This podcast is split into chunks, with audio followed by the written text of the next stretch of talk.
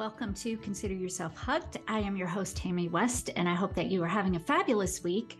I was watching the news this morning, and you probably are familiar here, well, here in Nashville, Tennessee. It's mass shootings, it's car break ins, burglar, burglaries, it's Ukraine, it's COVID, it's the flu, it's, it's just everything. So it's no news to you that we are bombarded with this every single day. But that's not what really prompted this particular session, although it certainly does lend credibility to having it as a topic. Um, last week, so here's what prompted this session. Last week, my son's van was broken into. The good news, he wasn't there. And so he's fine. It happened in the middle of the day. So it wasn't one of those kind of scary nighttime things. Uh, the other good news is he's not really sure exactly what was taken. I don't know. I, am sure that I've had an episode before where I've mentioned that he's a wildlife biologist and that for a while, well, he converted his van, and this was right after COVID. Is it, isn't it funny how everything just like runs together? And at least for this time period in our lives, it's oftentimes before COVID, during COVID, after COVID, during the pandemic, whatever it is. But anyway, I think it was right after the pandemic. He convert the the the, the heat of it, the heart of it. He converted this small van and he took a job doing some wildlife biology stuff out in New Mexico and lived in that van. So I'm really, really glad that he didn't have it broken in when he was living in it. I mean, of course, while he was in it, but even while he was living in it, but out of it going to work because his life was in that van. You know, all of his stuff was in that van. And I'm pretty sure that the people were looking for like cash or electronics or, you know, just something that they could immediately identify to to go sell.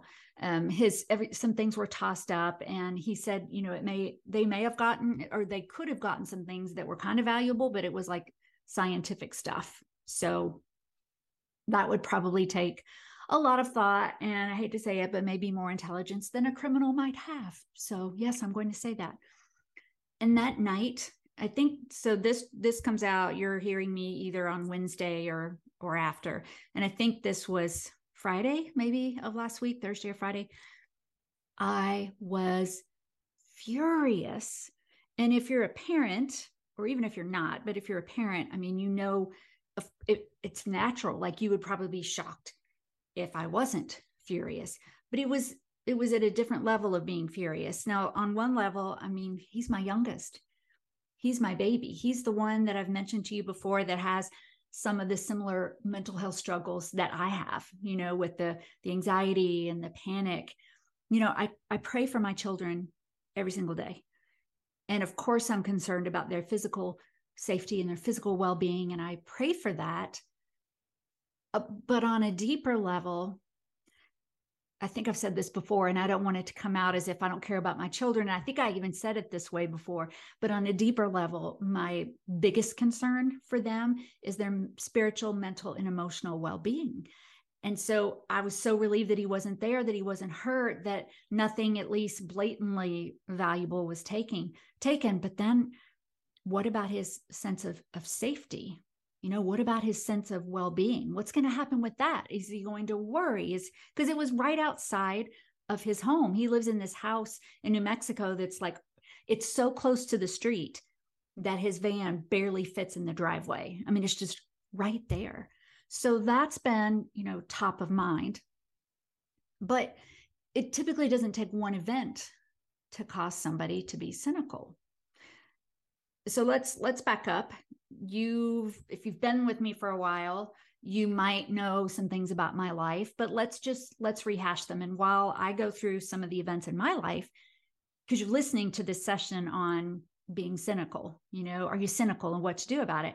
So think about the events the relationships the the things that have happened in your life that have led you to listen to this this session so i don't know let's let's look at my history you know grew up with parents who had sort of a hmm, what would you say not a very good relationship and then when i was 10 i think my sister was 11 my parents divorced it was a very ugly divorce my mom bat- battled severe debilitating depression for her entire life. We lived in poverty. Um, I was overweight. My sister and I were both bullied and called lots of wonderful names. We were the neighborhood trash. Um, you know, grew up, had children, things were well, but then the anxiety came back, went into the mental hospital. Um, my house burned down in the middle of the night and we barely escaped with our three children and our dog. Uh, let's see, when I was uh, a while back, you probably know this, we were getting ready to move to California, and I was at home by myself in my house in the middle of the night, and a man broke in and stole my car. I thought he was still there. I thought he was coming to get me. And then a year and a half ago, I was carjacked in St. Louis, and everything that I had with me was taken. So, those are some things. What are your things? You know I, I don't know. But typically when we think about being cynical we think about a lack of trust in humanity. We think about phrases like people are awful. The world is awful. The world is a terrible place. You can't trust people. Nobody cares. Nobody wants to help. You know what i mean? Those kinds of phrases. And i try really hard to stay away from that. I don't want to live that way. But when that happened that night I was angry on a level of thinking all of those things. The world, excuse me, but the world sucks. You can't, you know, all of those things that I just said, I started feeling all of those things. And I I really believe that when we have like those kinds of feelings that we don't like, those kinds of thoughts that we don't like, it's okay to take time to process them. They are where they are in the moment. I'm anger is a, natural emotion and then the thoughts that come with it on a deeper level it makes sense that i'm going to think.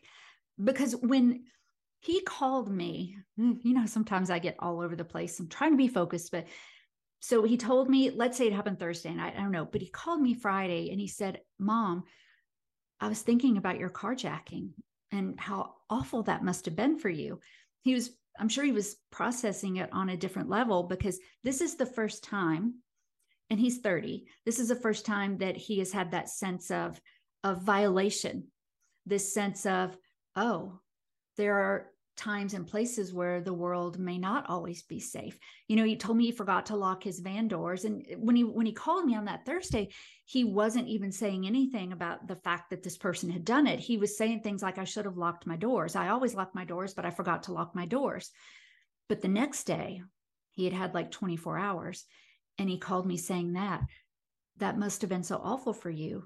He said you know i'm i'm just sort of thinking here about how i feel about like my sense of safety. And he's doing really well. You know we've talked about it a couple of times. But that's why all of that other stuff came rushing back to me. And we've talked about this many times that you don't always know what your thoughts are until you take time to really get in touch with them. Like most of our thoughts are on autopilot so when I started processing it, I realized I was thinking about all those other things. You know, oh my gosh, my house burned down in the middle of the night. Who goes through that and escapes, you know, just, I don't know, minutes, I don't know how long before it literally just fell down and burned to the ground? Who gets broken into in their home in the middle of the night? Who gets carjacked and all these things? Why are all these things happening? I probably am wrong. The world probably is terrible and I'm just wearing rose colored glasses. So it's okay to do that kind of thing, to let it go as long as you recognize that that's what's happening. But then you have to ask yourself a fundamental question Do I want to feel this way? Do I want to think this way? Is this the way that I want my life to be? And the answer is no. Now, having said that, it doesn't mean that I ignore safety. That day, my husband, if he's listening, you know, sometimes he forgets to lock the door. We, my mother-in-law from my previous marriage, they would always leave their doors unlocked until they got broken into twice. So we hear stories like that all the time about people who just don't think that they might get broken into or they don't think that they might get something stolen and then they do and then their life changes but then maybe they settle down and forget. So it doesn't mean just because I'm saying I don't want to live with a cynical mind, doesn't mean that I ignore the fact that I need to pay attention to safety. I need to pay attention when I'm in a parking lot that no one's around me, you know, getting ready to rip me out of the car and steal it. I need to pay attention to locking doors and all of those things. But I don't want to believe and live in a world where I think every day that people are awful, that the world is awful. So bad things are always going to happen. We can go back and look historically at whatever you want to look at about how bad life is now. We could probably find a time period where it was far worse, where people were being executed for their religious beliefs, which is still happening in parts of the world, even here, you know, in certain places. But what I'm saying is the world is going to have bad things. Now, what I'm about to say, you've already heard before. It's up to us to decide how we think about it. So I, I thought, okay, so what do I do with this? And one of the things I did was just started doing some reading and I was looking at some of the the research on cynicism and what it means and da da da. And I read some things and I'll put this link in this in the show notes. This is from a website called Happier Human. And I thought it has a smiley face and I just really liked it. So I read this article and it's called 11 strategies to stop being a cynical person. So, but let me scroll through and read a few things that were really powerful before I talk about the 11 steps. And so, yeah, I want to really give kudos. I think the author of this article is someone called Steve Scott. I don't know who Steve Scott is, but it looks like Steve Scott did his research. So, the first part about it talks about how cynicism hurts you. Um, so, just a few things. People who are more cynical make significantly less money because oftentimes uh, we might people who are cynical have less trust less confidence in themselves and others. They may have personality traits that make them seem a little more like neurotic or and they they just don't seem to move up and work as much as some other people do. So if that's important to you and read the article it's really good. I'm just paraphrasing. Secondly being cynical prevents you from having meaningful relationships or being close to others and that can come from many things constantly complaining, um, being sarcastic. And if that happens, and, and if you know a cynical person, some like maybe right now you're feeling distrustful and cynical, but you don't consider yourself to be a cynical person. So think of someone you know who you would consider to be cynical, very negative, you know, very sarcastic, complaining, and sometimes they keep their distance from people because of that lack of trust. So that's the second one. A third one, this is important. Cynical people have a higher risk of strokes and heart ailments. Probably makes sense to you. I say over and over there is no denying the mind body connection. It's there. It happens. You you can think about something that upsets you and you feel your blood pressure going up. Your face might get red. You feel your breathing change. You feel your heart rate change. We know that that has an effect. Um, cynics are more likely to develop dementia than are people who maintain their faith in humanity.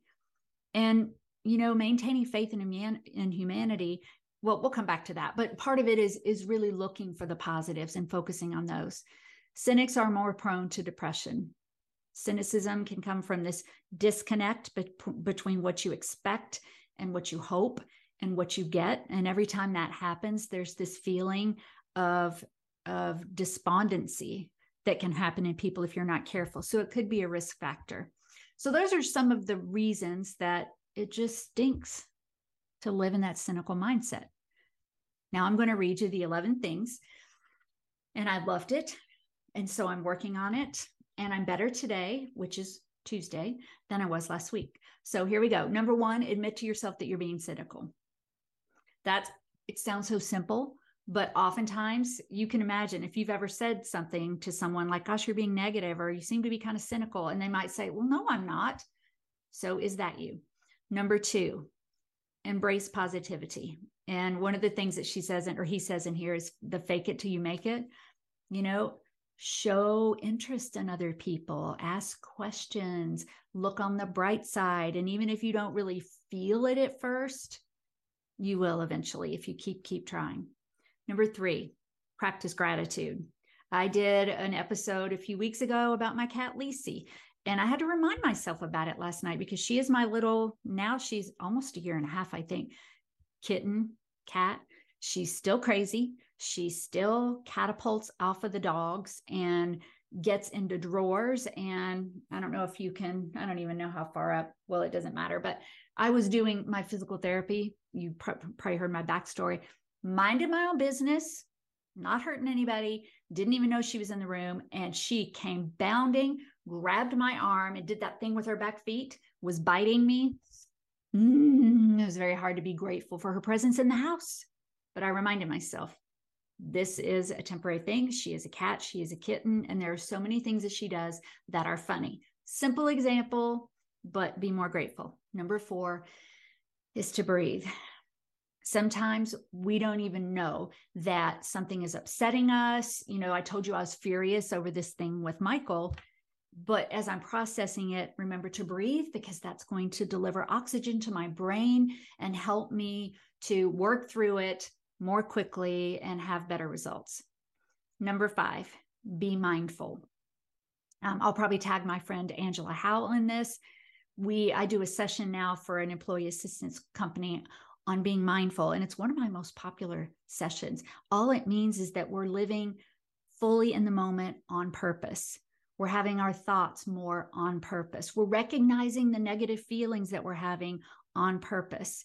We're we're we're breathing we are being present no matter whether it's good or bad we're there in that moment it doesn't mean that you have to go do a 30 minute meditation although yes do those things but sometimes people i think they think mindful is this woo woo thing from like um, new agey look it came from a buddhist tradition i live a christian life i don't do like the buddhist as a sort of a life system but that's not mindful as many things now Okay, so there are many, and all it means is you just need to to be present in the moment. So if you want more information on that, um, I may have a link or two I can put in the show notes.